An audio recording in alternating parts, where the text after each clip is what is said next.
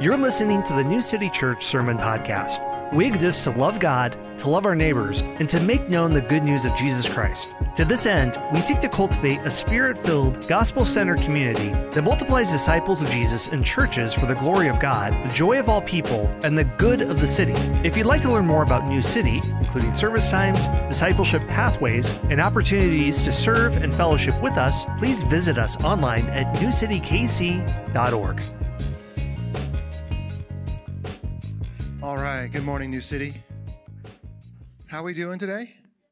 Excellent. I, I feel like uh, maybe I should have all you guys and move over to this side, and I'll just preach to this side, and that'll make things easier. But um, no, we're a little, little heavy over here on the on my right, but. Um, I'm excited to be here with you guys the second Sunday of Advent as we continue our series entitled The Subversive Power of Christmas. This morning, by turning our eyes to the opening verses of Matthew's Gospel. Now, for centuries, the church has set aside these weeks leading up to the celebration of Christmas as a season of waiting and preparation and of anticipation and expectancy of what's to come and what we're celebrating. The idea being that we may come to the day of Christ's birth with hearts that are ready to exult in the reality of his coming to us and lives that are reflective of his presence among us.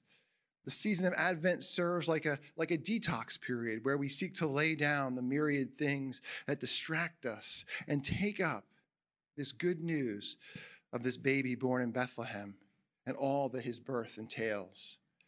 But the season of Advent also serves to remind us or is reminiscent of the many years and centuries leading up to the first Advent, that first Christmas morning.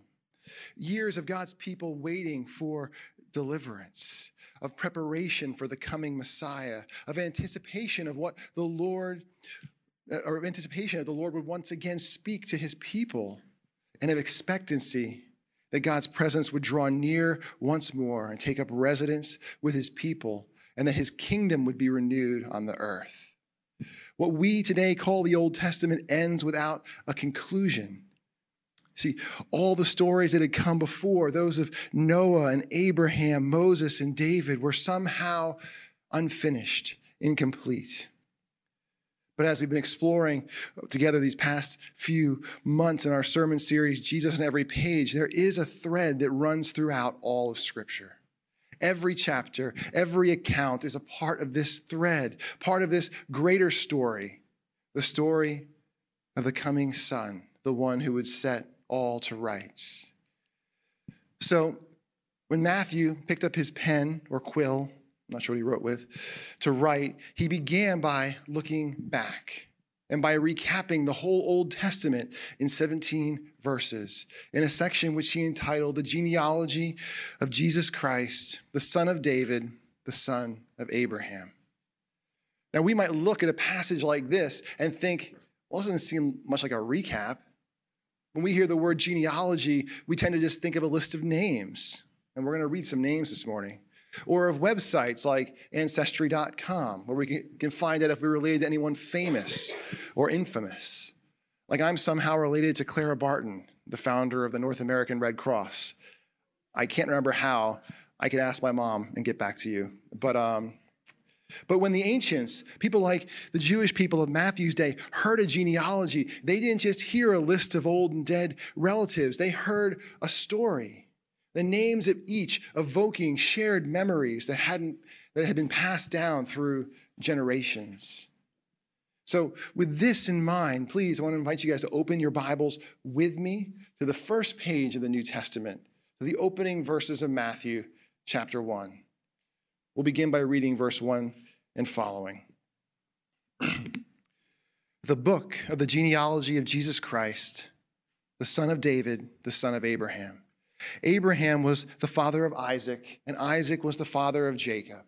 And Jacob was the father of Judah and his brothers. And Judah the father of Perez and Zerah by Tamar.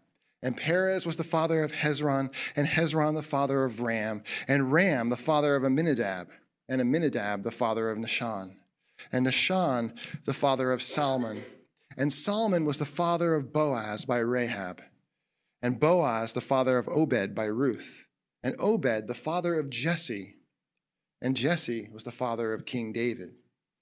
And King David, the father of Solomon by the wife of Uriah, and Solomon, the father of Rehoboam, and Rehoboam, the father of Abijah, and Abijah, the father of Asaph, and Asaph, the father of Jehoshaphat, and Jehoshaphat was the father of Joram, and Joram, the father of Uzziah, and Uzziah, the father of Jotham, and Jotham, the father of Ahaz, and Ahaz was the father of Hezekiah, and Hezekiah, the father of Manasseh, and Manasseh, the father of Amos and Amos the father of Josiah, and Josiah the father of Jeconiah and his brothers at the time of the deportation to Babylon. And after the deportation to Babylon, Jeconiah was the father of Shealtiel, Shealtiel the father of Zerubbabel, Zerubbabel, excuse me, and Zerubbabel the father of Abiud, and Abiud the father of Eliakim, and Eliakim the father of Azor, and Azor the father of Zadok, and Zadok the father of Achim, and Achim the father of Eliud, and Eliud the father of Eleazar, and Eleazar the father of Matthan, and Matthan the father of Jacob, and Jacob the father of Joseph, the husband of Mary, of whom Jesus was born, who is called Christ. So, all the generations from Abraham to David were 14 generations. And from David to the deportation to Babylon, 14 generations. And from the deportation to Babylon to Christ, 14 generations. I told you we're going to read some names this morning. Let's pray. Dear Heavenly Father, we come before you this morning, God, and we, we, we read this passage together, Lord, and, and I think for us, it's a lot of names, a lot of people, Lord. And I just pray that you would help us as we go forward, hear the story behind these names, Lord. Would you speak to us um, as you spoke to the readers of Matthew's readers, Lord? Would, would we hear in this genealogy the story that you are telling, Lord? Would you meet us this morning? Would you strike our hearts with awe and wonder at the unfolding of your plan of redemption, of the Son who you were sending, Lord? We just pray, God, that you would meet us this morning, that your spirit would work in our hearts, open our eyes, Lord, that we would hear from you and see you anew. In Jesus' name we pray. Amen. So, J.R.R. Tolkien, who most of you guys know I'm a fan, um, was a lover of language and of antiquity. And he would often weave genealogies into his works of fiction using them to build a sense of shared story and history for his world, Middle Earth, and for the characters within. In his book, The Two Towers, there's a character named Aragorn, who most of you are probably familiar with from the movies. And there's a scene where he introduces himself to, to the Eomer and the riders of Rohan, these knights of a foreign land. And he doesn't do so just by giving his name, but by sharing his story or sharing his genealogy. When he introduces himself, he says to them, I am Aragorn, the son of Arathorn. I'm called Elessar, Dunedain. I'm the heir of Isildur, Elendil's son of Gondor. See, Aragorn here, confronted by people who didn't know him, he identified himself using a partial genealogy by connecting himself to, to those in history who would be recognizable and then he goes further and presents evidence of presenting a sword that had been broken, that's been remade. And the movie's got that wrong, but that's beside the point. But giving evidence that this genealogy that he's sharing is true. Well, Matthew likewise introduces Jesus to his audience, which was primarily Jewish in the first century, by connecting him to those in their shared history that would be recognizable. In fact, he constructs this opening passage that we just read very much in keeping with the Hebrew scriptures, uh, the Hebrew scriptures or the Old Testament. Following the typical pattern of beginning genealogies with the oldest ancestor, Abraham, and moving forward, which is different than his contemporary Luke, who constructed a genealogy of his own, but did so in the Greek fashion and worked from the most recent ancestor backwards. But one important way Matthew's genealogy here contrasts those found in the Old Testament is who it's named for. His use of the phrase, the book of the genealogy, is followed not by the name of the most ancient ancestor, but by the most recent descendant. And the point here is significant. Where, whereas in the Old Testament, a genealogy would have been named for its most prominent progenitor, someone like Adam or, or Noah, meaning that their families derive their importance from this shared ancestor. But here, we see the whole line is named for not David, not Abraham, but for their greater son, Jesus Christ. And Matthew is asserting, what Matthew's asserting here is that Jesus is upon whom all his ancestors depend for their meaning. Where David had been dependent upon his descent from Judah, and Judah from Abraham, and Abraham from Noah, et cetera, et cetera, all the way back to Seth and Adam. In this opening verse, Matthew turns all of that on its head, saying, No, in fact, all of those who came before were not so much descending towards Jesus as crescendoing toward him. As Charles Spurgeon once said, Christ is the great central fact of the world's history. To him, everything looks forward or backward. All lines of history converge upon him. All the great purposes of God culminate in him. The greatest and most momentous fact which the history of the world records is the fact of his birth. Now, Matthew would most certainly agree with the old preacher from London, or, or more, accurate, more accurately, recognize Spurgeon's agreement with him. For within this passage, he lays out the entire history of Israel. And in calling it the genealogy of Jesus Christ, the Son of God, the Son of Abraham, he essentially says that all of it, every name, every event, every miracle, was leading up to this moment, to this birth, to this man. The whole story, in other words, is about him. And even the word in verse one that we read in English as genealogy could just as easily and possibly, probably more accurately, be translated as origin or Genesis. And this is most certainly on purpose, as there was another Greek word that Matthew could have used here that was a more common word for genealogy. But instead, he chose to frame this passage as the genesis of Jesus Christ thereby echoing the earliest verses of Scripture and reminding his readers that the birth of Christ was both the realization of all that had come before, and it was the seed of a new beginning, of a new creation. Now, none of this is to say that the rest of the contents of this genealogy aren't important, just because Jesus is the most prominent. Just, just the opposite, actually. As I mentioned before, each and every name here would have meant something to the earliest readers of this gospel and would have given them clues as to who Jesus was. Every chapter pointed to him. Just as Aragorn's introduction identified him as the rightful heir and king of Gondor, the heir of Numenor, so Matthew's introduction here goes a long way to identify Jesus. As in verse 1, it says, He is the son of David, meaning he's the rightful heir to the throne of Israel. And the promise God made to his forefather, which we find in uh, 2 Samuel 7, verse 12, where the prophet speaking to David said, When your days are fulfilled and you lie down with your fathers, I will raise up your offspring after you who shall come from your body, and I will establish his kingdom. He shall build my house, or build a house for my name, and I will establish his throne, the throne of his kingdom forever. I will be to him a father, and he shall be to me a son. When he commits iniquity, I will discipline him with the rod of men, with the stripes of the sons of men. But my steadfast love will not depart from him as I took it from Saul, whom I put away before you. And your house and your kingdom shall be made sure forever before me. Your throne shall be established forever. Now, at first blush, this passage in Samuel or 2 Samuel would appear to be about Solomon, who would follow after his father on the throne, who would build the temple in Jerusalem, God's house, and who the Lord would also end up disciplining as he fell into sin.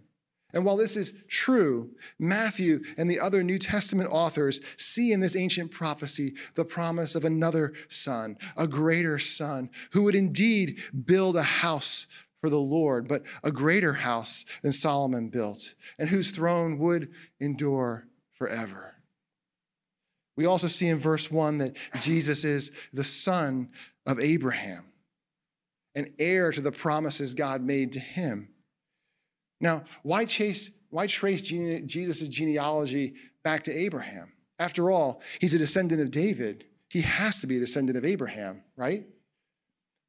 But in so doing, again, Matthew is purposeful. He's reminding his readers of the story of Abraham and the contents of God's promise to him. Look with me at Genesis chapter 22, verses 17 and 18.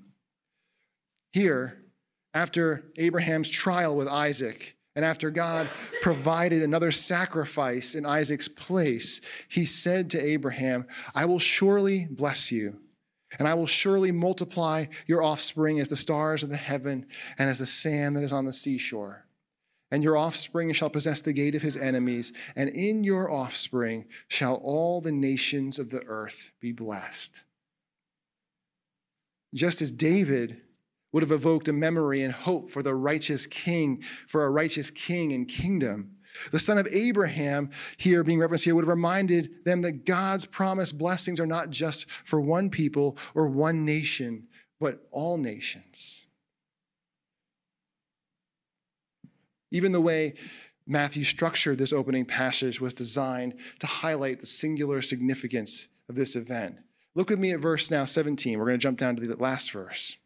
Here he gives us a window into his intentional layout when he writes So all the generations from Abraham to David were 14, and from David to the deportation of Babylon, 14 generations, and from the deportation of Babylon to the Christ, 14 generations. Well, we may look at this and think, well, that's convenient, or how nice and symmetrical. You know, fits there really well. Matthew's 14 by 14 by 14 outline was actually constructed using an ancient practice called gematria or gematria, whereby a number is used to communicate a word. And because the Hebrew language used letters for numerals, the consonant of every Hebrew word added up to a certain number. And the Hebrew consonants for at least one spelling of David was 14. D plus V plus D equals 4 plus 6 plus 4. So, one thing that is important is we're thinking about this and we're looking at these 14 by 14 by 14. To bear in mind is this genealogy is not meant to be seen as exhaustive, at least not in the way you and I would think about it today. Names were left off. Matthew crafted this for a message. However, it's not really problematic because rarely in the ancient world were genealogies would they ever contain every ancestor? But instead, it would be a selective list like Matthew uses here. Even the Greek verb we see translated as was father of does not necessitate, does not necessitate like a direct relation like me and Liam. I'm the father of Liam. But was often used to mean something along the lines of was the ancestor of or was the progenitor of. So, rather than list every single ancestor he could. And by so rather than excuse me, so rather than listing every ancestor he could and putting the generations in a series of 14 from Abraham to David, from David to the Babylonian exile, and from the Babylonian exile to Jesus, in doing this, Matthew chose to curate his list in order to further illustrate the story he was telling. See, the initial readers would have read through this book of the genealogy of Jesus Christ, and they would see the name of David come up again and again and again. Matthew wanted them to understand that this isn't just David's descendant or successor, but his fulfillment. He wanted them to understand where David was a man after God's own heart. In Christ, we're given a man with God's own heart. In every way that David failed, Christ would succeed. In all the ways that David fell, Christ would stand. And all that David and his ancestors lost, Christ would restore. Hope you guys are with me here. So I want to highlight one more thing about this structure. Uh, one more way we can, one more thing we can glean from the way Matthew laid out this genealogy. Note where the last group of 14 generations begin after the deportation to Babylon. Why is this important? Why this date? Because this pivot point is where the Hebrew scriptures in Matthew's day ended. Unlike our Old Testament, which ends with Malachi, the last recorded prophet, the Hebrew scriptures were compiled in a different order, same books, different order, and concluded with the scroll of Chronicles, what we would call Second Chronicles. Turn with me to the last chapter of Second Chronicles, chapter 36, and look with me at verses 15 and following. The Lord the God of their fathers, sent persistently to them, the people of Judah, by his messengers, because he had compassion on his people and on his dwelling place. But they kept mocking the messengers of God, despising his words and scoffing at his prophets, until the wrath of the Lord rose against his people, until there was no remedy. Therefore, he brought up against them the king of the Chaldeans, who killed their young men with the sword um, in the house of their sanctuary and had no compassion on young man or virgin, old man or aged. He gave them all into his hand, and all the vessels of the house of God, great and small, and the treasures of the house of the Lord, and the treasures of the king and all his princes. All these he brought to Babylon, and they burned the house of God and broke down the wall of Jerusalem, burned all its palaces with fire, destroyed all its precious vessels. He took into exile in Babylon those who had escaped the sword, and they became servants to him and to his sons until the establishment of the kingdom of Persia, to fulfill the word of the Lord by the mouth of Jeremiah, until the land had enjoyed its Sabbaths. All the days that it lay desolate, it kept the Sabbath to fulfill 70 years. Now, the first year of Cyrus, king of Persia, now in the first year, of Cyrus, king of Persia, that the word of the Lord by the mouth of Jeremiah might be filled. The Lord stirred up the spirit of Cyrus, king of Persia, so that he made a proclamation throughout his kingdom and also put it in writing. Thus says Cyrus, king of Persia, the Lord, the God of heaven, has given me all the kingdoms of the earth, and he has charged me to build him a house at Jerusalem, which is in Judah. Whoever is among you of all his people, may the Lord his God be with him and let him go up. Sorry, that was a lot. But that's how the Hebrew Old Scripture, Old Scriptures, Hebrew Old Testament ended. And if David and his kingdom was the pinnacle of Israel's history, then the conquest of Judah and Jerusalem and the destruction of the temple, the end of the Davidic monarchy, was most certainly its nadir, its low point. And yet, here is where the Hebrew scriptures end. They include later records like Ezra and Nehemiah and Malachi, but they end here with the Edict of Cyrus to accentuate the reality that even though God had brought them home from Babylon and they had rebuilt a temple in Jerusalem, they were still waiting. In a way, they were still in exile, awaiting their true deliverance. And the old hymn, I think we sang it last week, captures this well. O come, O come, Emmanuel and ransom captive Israel that mourns in lonely exile here until the Son of God appear. See, Matthew accentuates this point in Israel's history as a way of saying, Yes, we have been waiting, and long has our captivity been, but look now, Israel, he is here. Jesus Christ, the Messiah, the greater Son of David, has come to finally set the captives free, to inaugurate his rule and reign. Our exile is over. The King has come, and the kingdom of heaven is at hand. And this theme of Jesus' anointed kingship and his greater kingdom would continue to permeate Matthew's gospel account. From the beginning of his public ministry to countless miracles he performed, through the many parables he taught, all the way to his final words to his disciples before he ascended into heaven, Jesus proclaimed that indeed the kingdom of heaven was now at hand, and all authority in heaven and earth had been given to him. Amen? All right. We're working through this genealogy, guys. Okay, so Jesus is the son of Abraham. He's the son of David. He's the heir to and fulfillment of all the promises throughout the course of Scripture. Okay, but what about the rest? What about everybody else in this genealogy, all the other stories contained in these verses that we read earlier? We have far too little time this morning to, to look at the tale of Isaac and Jacob, Asa and Jehoshaphat, Shealtiel and Zerubbabel. But suffice to say, it's a story full of ups and downs, of good and bad, of virtue and vice. Well, actually, now that I think about it, there's, there are really less ups than there are downs in the story. There's not nearly as much good as there is bad at times. And, well, virtue rarely seemed to win out over vice. Heck, if we're being honest, David and Abraham, who are kind of the paragons of this list, they left something to be desired, didn't they? Not to mention some of the other names we find here. Rehoboam, who managed to split the kingdom of Israel in two after his father Solomon died. Manasseh, who led the kingdom of Judah into all sorts of sordid and idolatrous practices, not the least of which being human sacrifice. And Amon, who tried to outdo his father Manasseh in evil practices until finally his officials rose up and killed him. But one way or another, all these stories, all these threads led to this moment the birth of Jesus.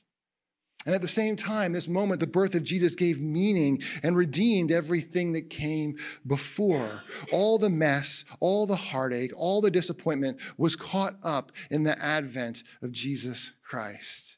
So rather than looking at every detail of this story, which would keep us here all day, possibly into tomorrow, I know there's a Chiefs game coming up, I would like to look at five unusual names on this list. Five people who stand out across the generations. Their names are Tamar, Rahab, Ruth, the wife of Uriah, and Mary. While the inclusion of these five women may not seem striking to us today, just part of the list, it would have been highly unusual in the ancient world.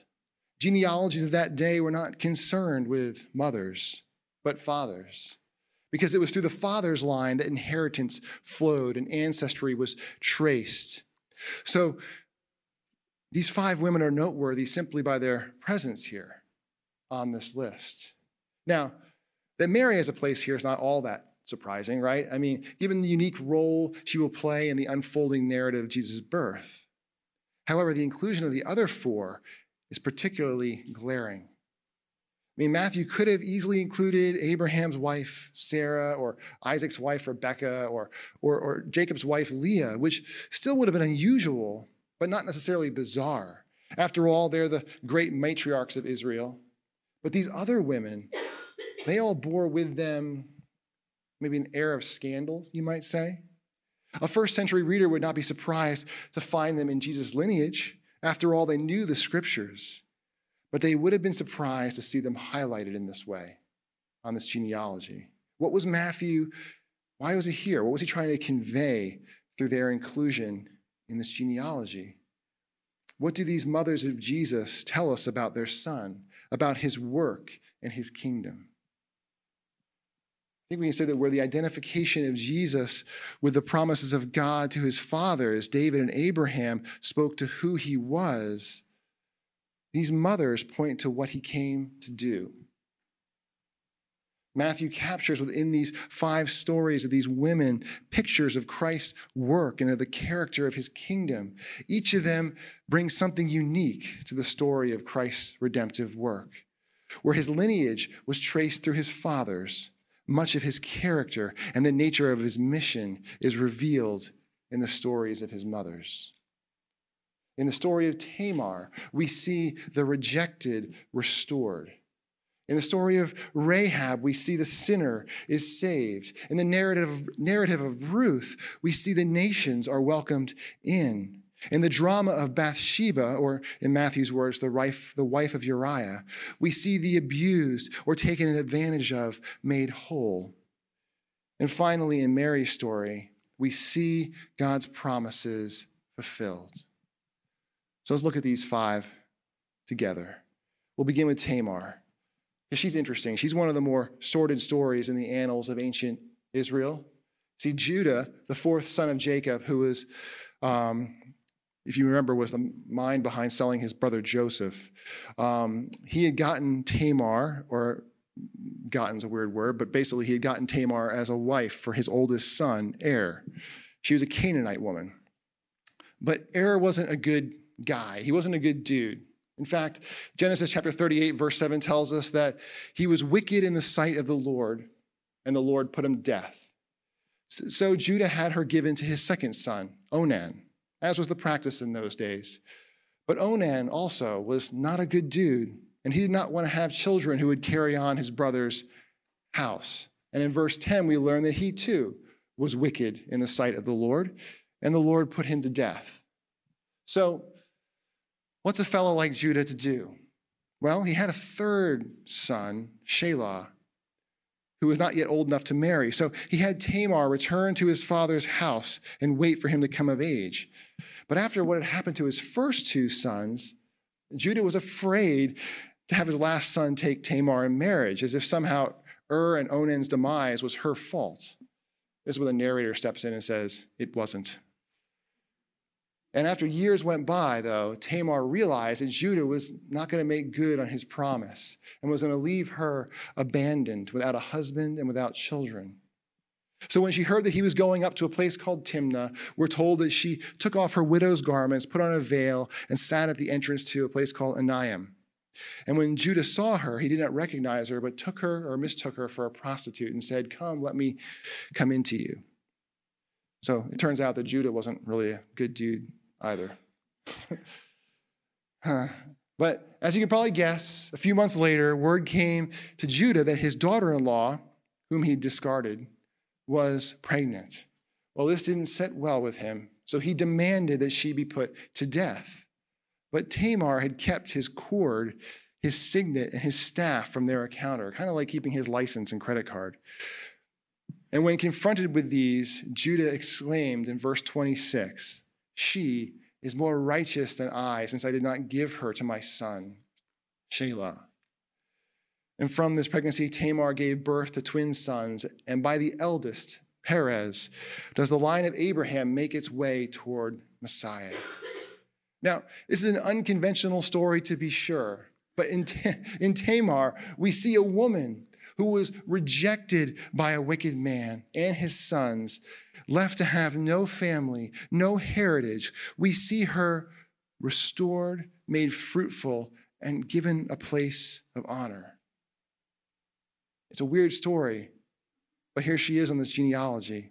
And throughout this account, Matthew would continue to demonstrate that Jesus' ministry was full of this recurring gospel motif as he would minister to those rejected by society, as he would reach out to the poor, to the lepers, to the demon possessed, and to the women who were so readily overlooked and cast aside in the first century. See, in Jesus Christ, the son of David, the son of Abraham, the rejected are restored. Next, we have Rahab. Here's pro- hers is probably a more familiar story for most of us. She too was a Canaanite woman who lived a few centuries later in the city of Jericho at the time that Joshua was leading the Israelites into the promised land. We find her story in Joshua, in Joshua chapter 2, um, verses 6 and 5, or chapter, sorry, we find her story, where is it? Oh, in Joshua chapters 2 and 6. Apologize. We first meet her when Joshua sends two spies into Canaan to sort of scope out the land and see what's there.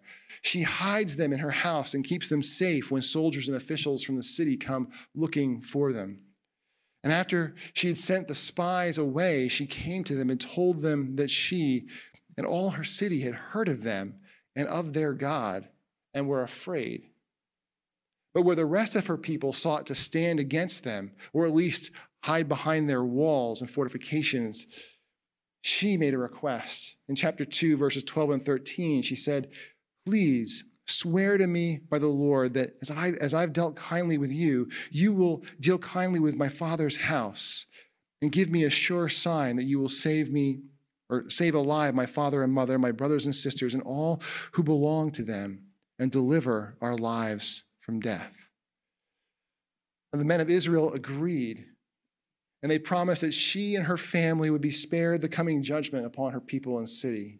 And a few chapters later, we see that Jericho is laid low by the mighty power of God. But Rahab, her household are saved. And all this makes for a great story, but what makes it so unusual is that Rahab This woman whose family was saved from judgment was a Canaanite for sure, but not only a Canaanite, she was a prostitute. And in that society, that meant that she was almost certainly involved in the cultic religious practices of her day. She was not the prototypical good person, if you will. She lived an immoral life and was a practitioner of the very kind of idolatry that God had called his people to utterly wipe out in the land. And that's why that in her story, we see the very heart of the gospel message. We see the sinner saved, not by birthright, not by standing, not by works, but by believing and calling out to the Lord, excuse me, to the Lord. Where the rest of her people watched as Israel marched around their city for seven days without so much as crying out, she didn't hesitate. And without even realizing it, in that moment, she threw herself upon the arms of grace. And throughout the rest of his account, Matthew would continue to make this point. The gospel of Jesus Christ isn't for the righteous, it's for the sinner. It isn't for the unrepentant, but the repentant who, like Rahab, would cry out for God's mercy and forgiveness. Later in his ministry, when the religious leaders would scoff at his disciples, in Matthew 9, we see Jesus' response, verses 11 and 13. Or they ask, or the leaders ask, why does your teacher, in verse 11, eat with tax collectors and sinners? But when Jesus heard it, he responded and says, Those who are well do not need a physician, but those who are sick. Go learn what this means. I desire mercy and not sacrifice. For I came not to call the righteous, but sinners.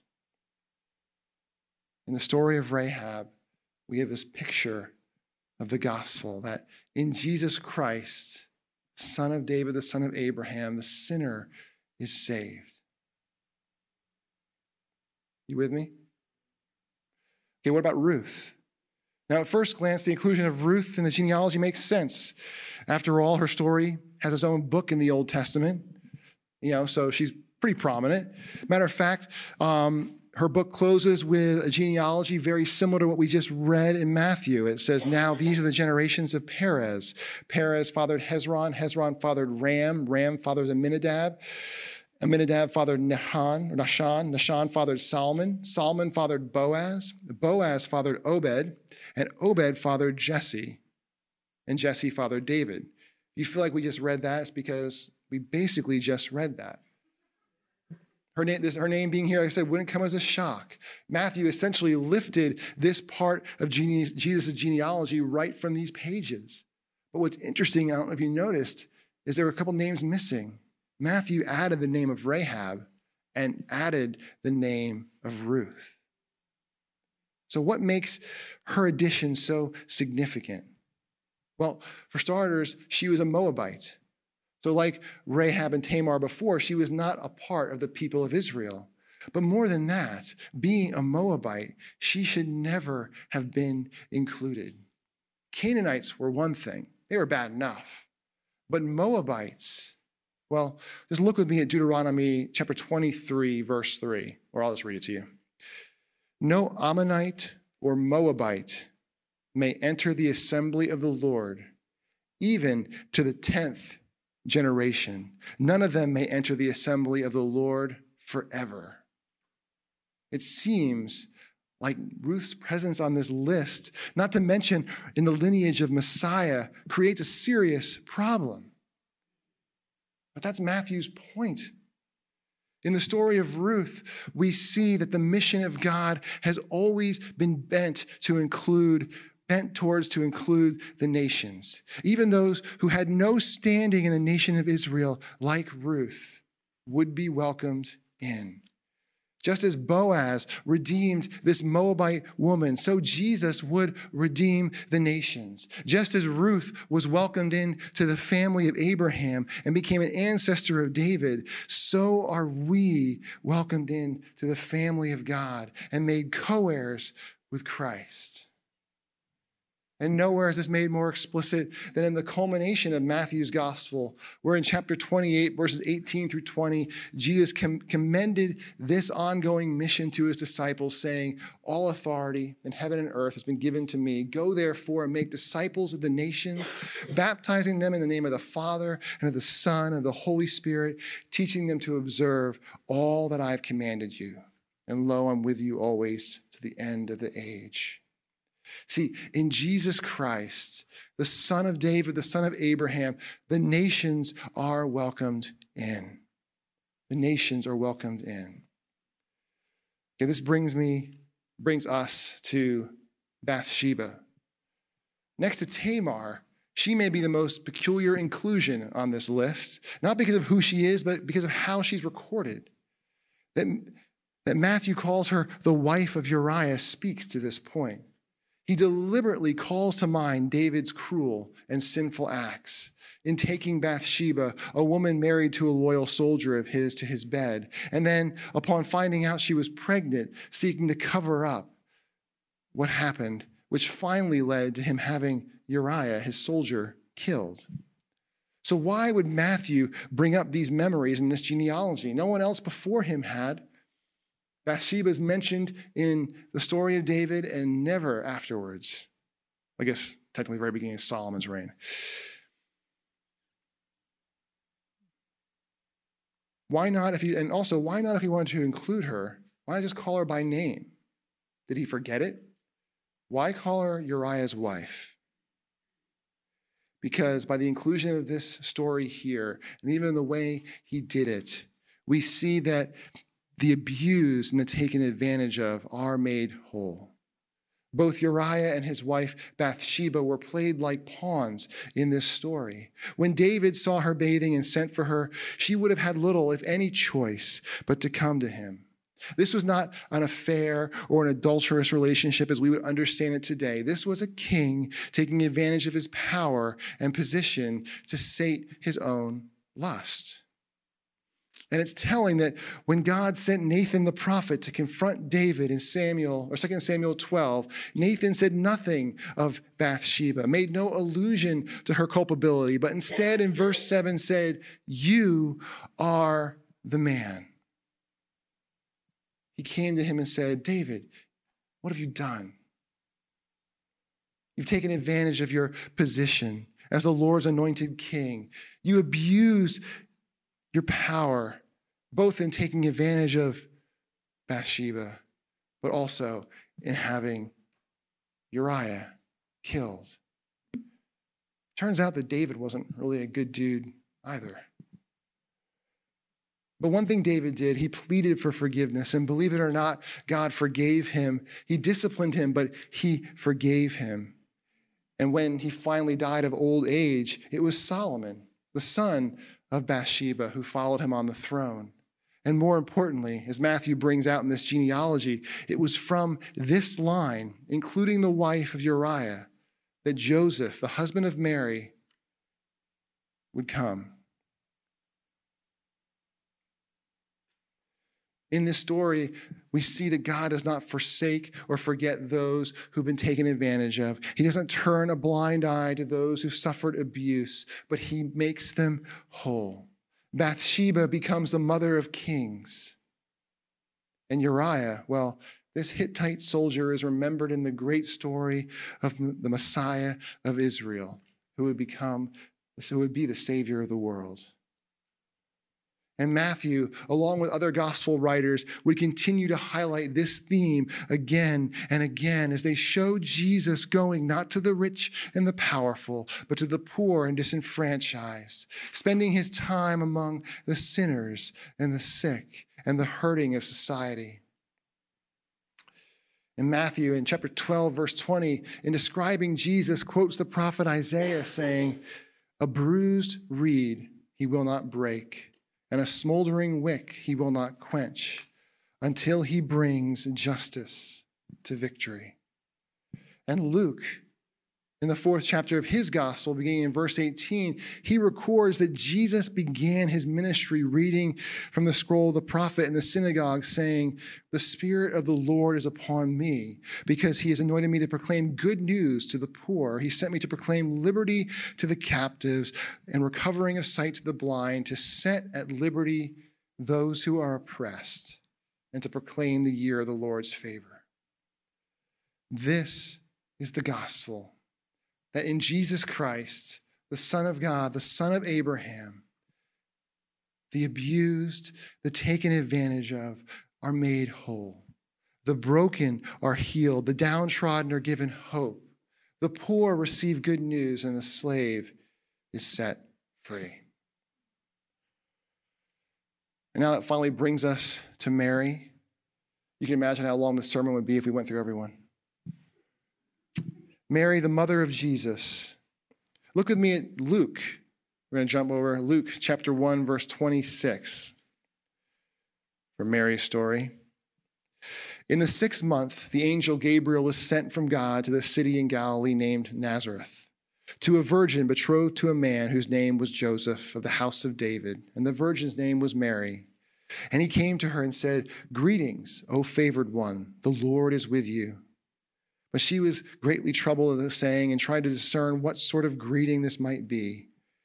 And the angel said to her, Do not be afraid, Mary, for you have found favor with God. And behold, you will conceive in your womb and bear a son, and you shall call his name Jesus. He will be great and will be called the Son of the Most High. And the Lord God will give to him the throne of his father David, and he will reign over the house of Jacob forever and of his kingdom there will be no end. And Mary said to the angel, Well, how will this be since I'm a virgin?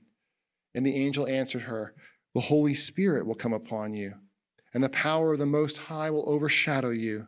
Therefore, the child to be born will be called Holy, the Son of God.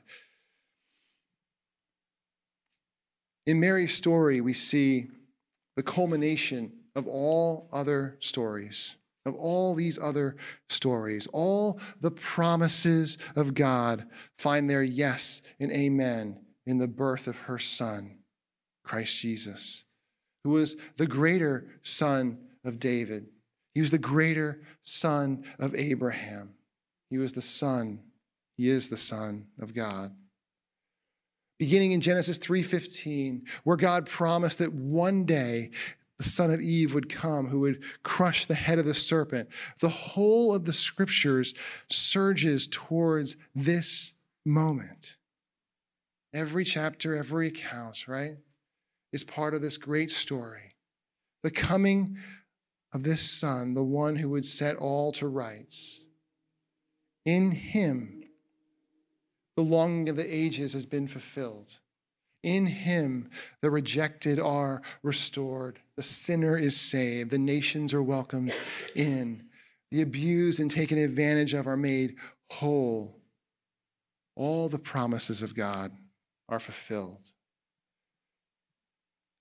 I'm going to use J.R.R. Tolkien one more time. I usually try to avoid doing it twice in one sermon, but couldn't help it.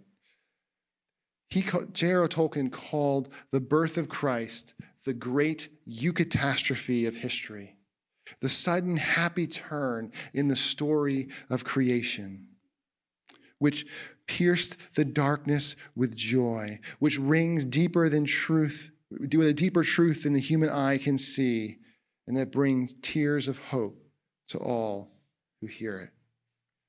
This is the story that the genealogy of Jesus Christ tells us. And it's the good news that we celebrate this Advent season. God Himself, the second person of the Trinity, He so loved us that He came and He tabernacled among us. He took on our flesh, He took on our weaknesses, He took on our sin at the cross. And because He has come, even on the darkest days, we may have hope. Amen.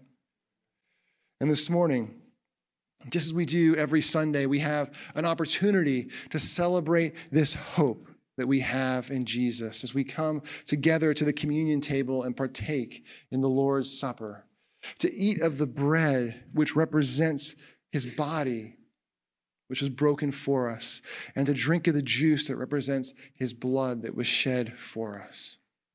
This table, like Matthew's genealogy, reminds us of who Christ is and what he has done for us. Here, we come to the one who was despised and rejected so that we might be restored.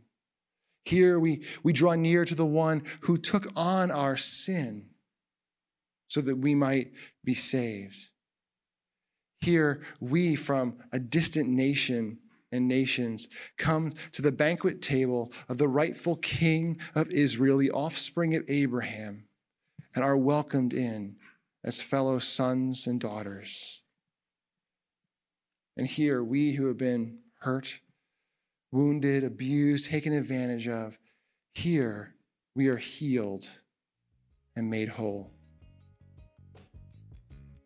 Here, all who receive him may bear witness that in him all the promises of God are fulfilled. Let's pray.